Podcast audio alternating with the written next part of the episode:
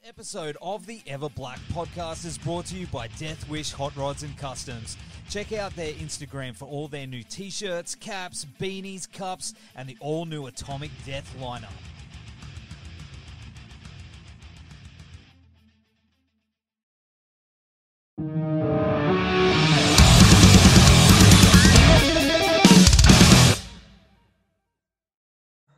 I really want to want to know if I can change the um change the woman who speaks there when she says recording in progress.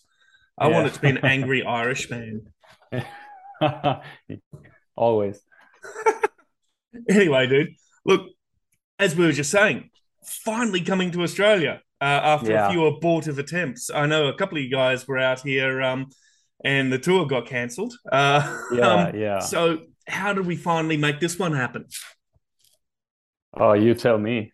I know, I know, John I- from um, uh, from from your touring company is um, is pretty damn good, but uh, Yeah, I mean, there's been there it must have been must have been a lot of money uh, lost um, over the course of the last couple of years with the amount of aborted tours that have gone on, not just with yourselves but everyone else. yeah, So- yeah. And and you can still you can still feel when now when we are out playing, you can still feel at some places people are still uh, not really comfortable going out. Mm. Uh, so you can see even if they sell a lot of tickets, uh, people don't show up sometimes. Really? they are yeah they are still still uh, and it's different in Sweden I it's not that that of a problem people Mm. are gathering I know. But, uh, we noticed when we played in like Germany and such there are people dropping out still Really? so uh, Wow. yeah Uh, yeah What we've noticed here in Australia, and I've I've been to quite a number of gigs now, and yes, Yeah. I did pick up the dreaded COVID at one in particular, but you know, these things happen. yeah yeah Um, Yeah. But what I have noticed, particularly with the international shows that have been coming, they've been almost all selling out. You know, I think there's a great okay. hunger. I mean, we are pretty isolated, as you know, down here, and um, there there seems to be, for the moment at least, a real hunger for people just to get the hell out of the house and see some Yeah. see some music. Yeah, So- and that's that's our feel to it. We are so hungry to go out and play. But I noticed here, both in Sweden and in Europe, because there's such a big amount of, of artists playing, not only rock, obviously. So all bands at once are out playing. So so you can see shows like every day almost. And maybe that's also uh, why people don't show up Yeah. to one specific shows because they they've been to one yesterday and going to one Gets a bit day. much, particularly when you get a bit older and all the grey hair and stuff. That's a school Yeah. night. I've got to work. I've got a kid. I've got things to do. Yeah, as much as you'd love to, but uh, the the body's yeah, not but uh, but, able. but maybe as but maybe as you say because you are more isolated, uh, maybe it's it's different for you. to, to a I degree, I, don't suppose we are also very, you know, uh, coming to Australia is a big deal for any band. I mean, Yeah. generally you only do an East Coast run, and if that, it's only generally Brisbane, Sydney, and Melbourne, maybe Adelaide if they're lucky. Um, Yeah, So you're coming a heck of a long way to play a few shows in a country that you've never actually played before. Uh, how does Yeah. how does the logistics of that work for a band like Crazy Lixx? Who you know, and, and certainly nothing nothing on you guys, but it's not as if it's a Metallica show where you know you're going to fill a stadium or anything like that. How does it? How how do you guys enable yourselves to uh, get out here? Yeah, well, uh, that's the tough part. uh, and I guess, uh, especially for a band in our size, Mm. because we know we have a good number of audience around, spread around the world, hmm but it's hard. It's like when people say, "Oh, come to America." Yeah, well, America is quite of a big continent and uh, country, so too. yeah, and they say, "Hey, come to Louisville." Yeah, okay. Uh, I can't really book a show there just because one people is Yeah. telling me it should be crowded. I don't, I don't know. So it Mm. it has to be uh, a discussion with a good promoter. In Mhm. this case, Silverback, Yep. which which we know uh, we know we got his contact because he's been working with a few friends, Yes. like uh, Hardcore Superstar, Yeah. etc. And and they uh, told us like he's he's uh, he's really good, he's serious, and he does this. Uh, he want he wants to make it good, and he wants to make build an audience so Mm. you can come back again. Yeah, and that's what I've Uh, noticed. Uh, first time, I, um, well, one of the early times Hardcore Superstar came out, they're huge, huge in Europe, but no Yeah. one really knew them here. And Yeah, every yeah, time, every successive time, they've gotten bigger and bigger, and they're coming out again soon as well. Um, Yeah. But John has been fantastic for bringing out bands such as yourselves who don't necessarily have a huge profile, but there's still a lot of people who are keen on seeing you. Yeah, So and I think I think Right. I think the audience as well uh, learns to know uh, the promoters i- Mm. in such way. Maybe people know, oh, Silverback, for an example, is booking this show. They don't book shit. Maybe I should go and find some new bands. You know. Totally, totally. So so for us doing this uh, long trip and there's a lot of money uh, around it, we must know the promoter is a serious guy or girl yeah. because there are a, lo- a lot of uh, funny dudes out there. I'm sure I've been in the industry for a long time, so there's a good reason why I don't get paid to be in it anymore. but I do it because I love it. But um, so moving moving aside from the touring side of things at the moment, but you guys managed to walk that great line um, by grabbing the best stuff of the '80s, but ignoring the shit. Um, I, I, I think that's a big thing that's always attracted me to Crazy Lixx is the fact that you managed to do it. Um, and I, I suppose the song "All All Looks No Hooks" kind of says it all. Every freaking song has more hooks than a bait and tackle shop. Yeah. So- How are you able to maintain that kind of thing without sort of? And there are a lot of bands in your genre that they are all looks. You know, they they've yeah, they've gotten their attention for ripping off the 80s wholesale, whereas you guys take the best bits and just make really fucking catchy songs. yeah. I think uh, for us, the music has always been like the the number one uh, reason to do it. Mm. Uh, and I think if you're just uh, like ourselves, uh, fans of the rock music, like from the 80s and such, the things you see from those bands uh, is like cool videos, cool live shows, and etc. So the first thing you want to do is like look like them, but Mm. but you really need to focus on what are they playing, how are they doing it, Mhm. and how they are. It's not if we take like uh, Mötley Crüe, Mm. yeah, they are a, they were a cool band by the looks, and they had great songs. And but what made the songs so great? You know, you have to take out the bits and pieces, and you have to just write songs and throw them away, and write songs and Yeah. throw them away. But what I have noticed with you guys is though, where Motley Crue had maybe three or four good songs on an album, you don't have much in the way of filler. Motley and, and a lot of those bands were like that But in the 80s. They'd get Yeah. picked up purely on their looks. Their songs were crap. The whole albums are just think- garbage, you know? Yeah, yeah, but I think uh, a big difference, except for the the money, is that lots of these the big bands used uh, used to work with a producer, Mm, and the producer took these four or five guys in the ears, saying, "Okay, you can do drugs and alcohol, but you don't do it in the studio. mhm. When you're here, you're playing that note, you're playing that note. That song is shit. Let's do this song. You sing like this." They had someone telling them and like yeah, building a band of them. I don't, I don't, I'm not saying they uh, didn't do anything by themselves, but that's a big difference They had a because we we are we are producing ourselves. yes. And so, how are you Um, doing that now? Are you uh, are you guys located still in Malmo, or have you sort of spread out throughout the rest of Sweden?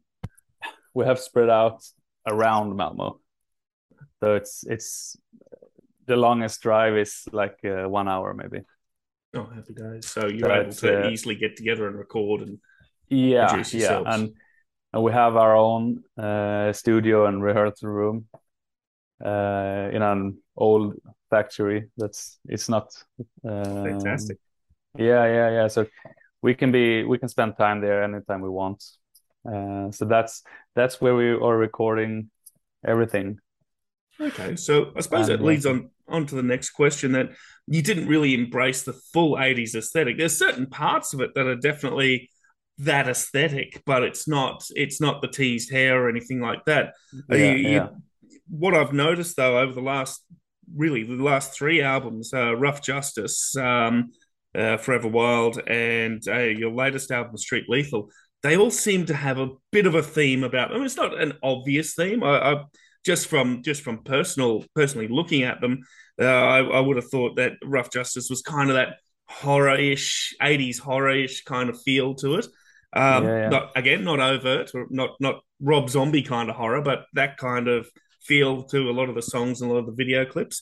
And then um, Forever Wild being a lot more of a military kind of, haha, we won something yeah. kind of feel.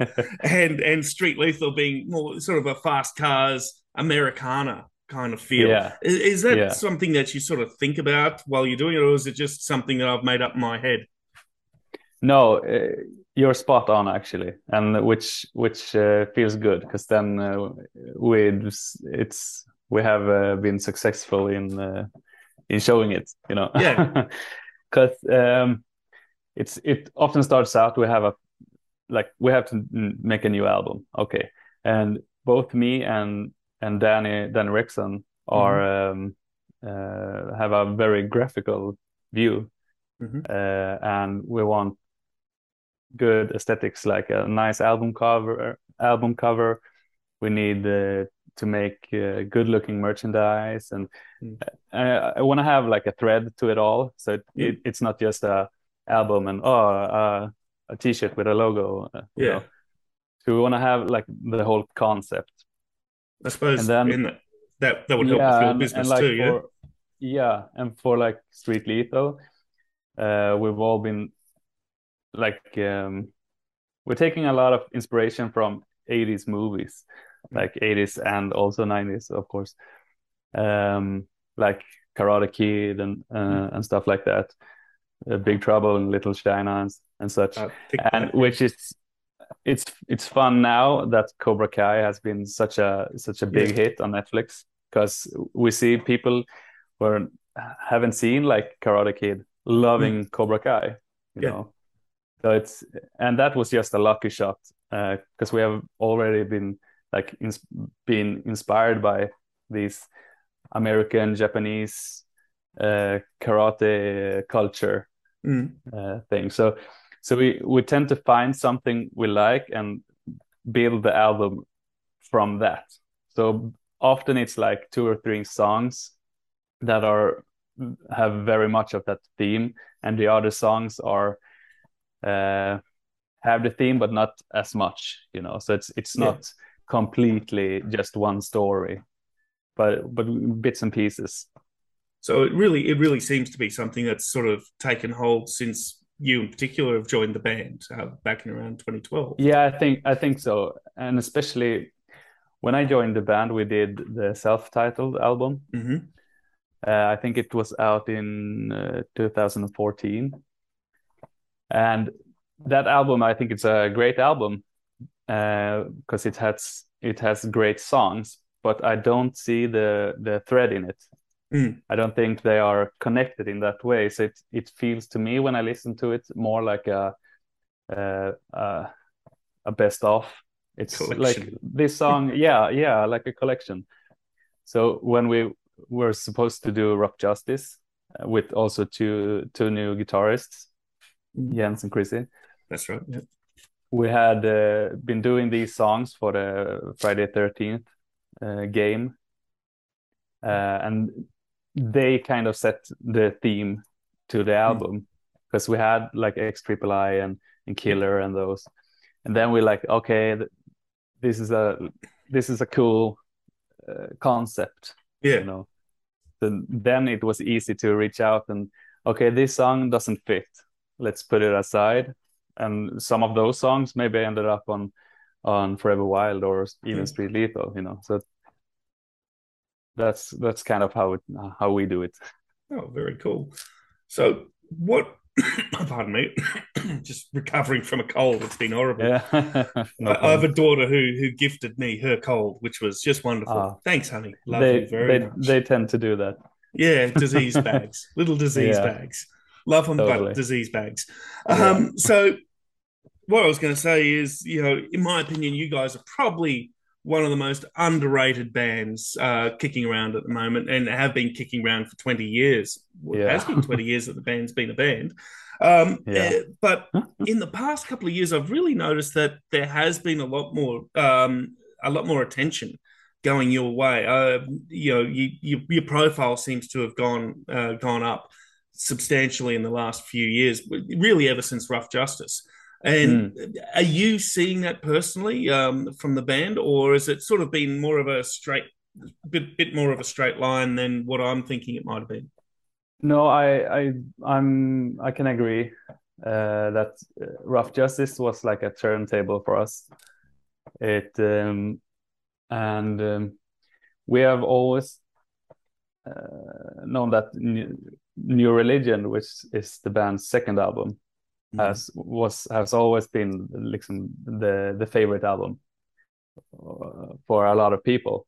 Mm. So we have like these 21 Till I Die and Blame It On Love and, and such on that album. Those the 80s. Um, yeah, and we always playing them live and, and Mm. such. And uh, wherever we go, people want to hear New Religion, New Religion. So we we wanted to top that when doing Ruff Justice. Uh, and one funny thing is when we played in Japan in 2019, I think, the Mhm. year before the pandemic,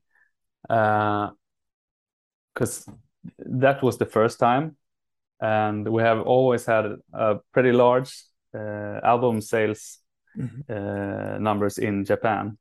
Japan has been like as much as the rest of the world, but but we, we we've never made uh, managed to to go there. So when Mm. we finally did, uh, we had like two almost sold out shows, and we obviously like oh, New Religion is like the favorite album, Mm. so let's play a lot of songs from that.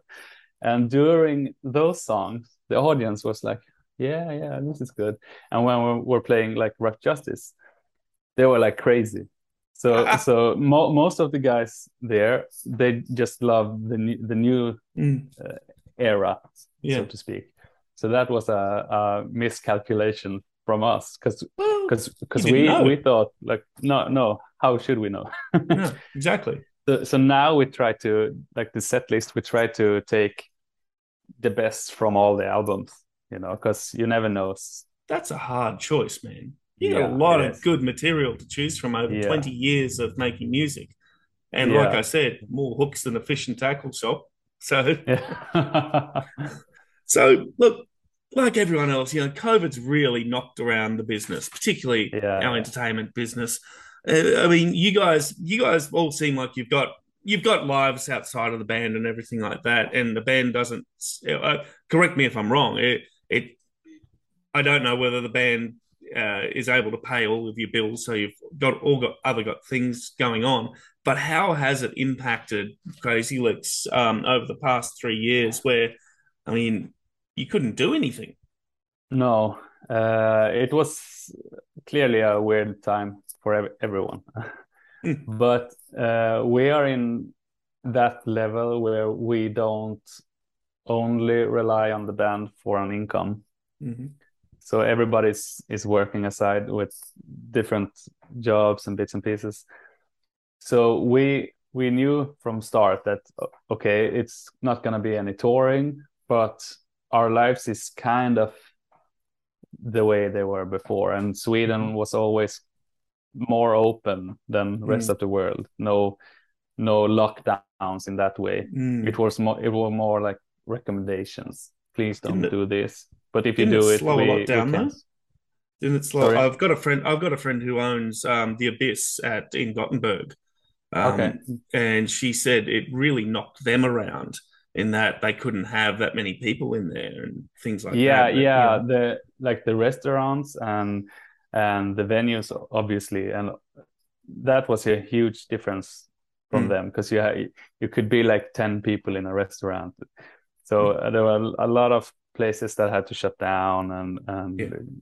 so obviously it was it was really hard but but for us and the work we do aside outside of the band it was like pretty normal doing more more stuff from home you know Yeah. so instead of going out playing we started to work on the album earlier than we had planned so Mhm. we just took the time and and rearranged so uh, so i think we we still uh, had stuff to do well, it's good, and, and because it wasn't your primary source of income, I suppose it wasn't that it wasn't that onerous on you guys to go. Well, we have to do this or we die. Yeah, yeah, and I think that's then it would have been uh, more stressful, obviously.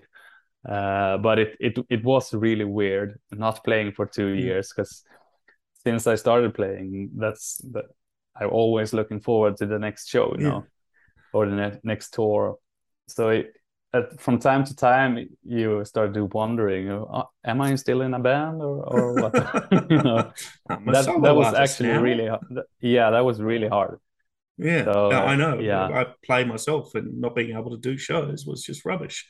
yeah But- yeah yeah I suppose that leads me on to the next thing, and that's what's really clear with uh, with Crazy Lixx is, I suppose because you haven't got that great weight of pressure that you have to you have to you know get to the next level and be bigger and bigger and bigger.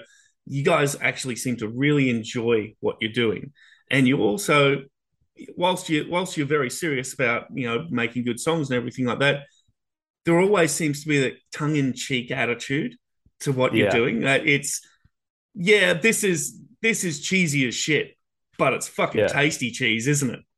yeah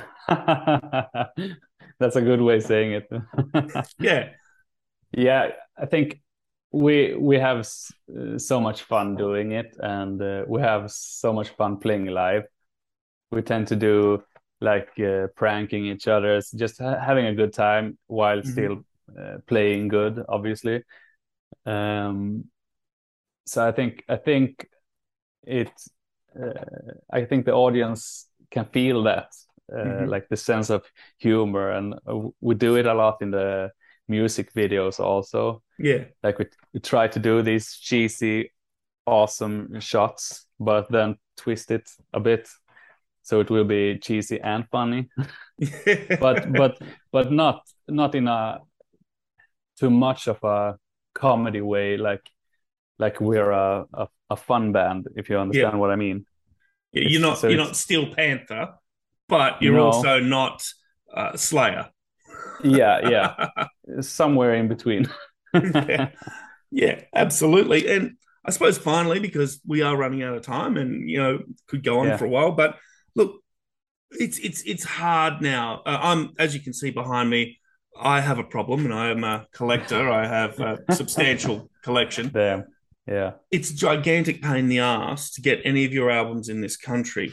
How are you guys really? finding it now that you know things have things have changed a lot, and a lot of people really aren't buying a physical medium anymore? Uh, how are you guys getting your, your your product out to people? Whether it be you know, are you sending it out yourselves from your own mailing list, or are you just having to maybe hope that the record label manages to get some uh, copies of your albums into stores? yeah uh, the later So Uh, the onus is really on the on on the customer to uh, uh, on the fans to try and really find Yeah, but- copies. it's uh i do like uh, i manage our web shop and such so I, I see people are asking for for the albums but it's it's kind of hard because when you have like seven albums Mm. uh, and going on tour it's hard to bring a few copies on each album Yeah. and people always want the album you don't have with you Could you So do maybe actually- a retrospective in a box set or something? Yeah, and in some countries, people don't buy CDs at shows, Mm. and in some co- countries, people do. Like Germany, people want to buy CDs Mm. when you're playing. In in some shows, they don't want to do it. And since we're a, a traveling band, we don't have too much space. We have one bag we can fill with Yeah. merchandise. CDs take up a lot of They do. space, you know. So heavy.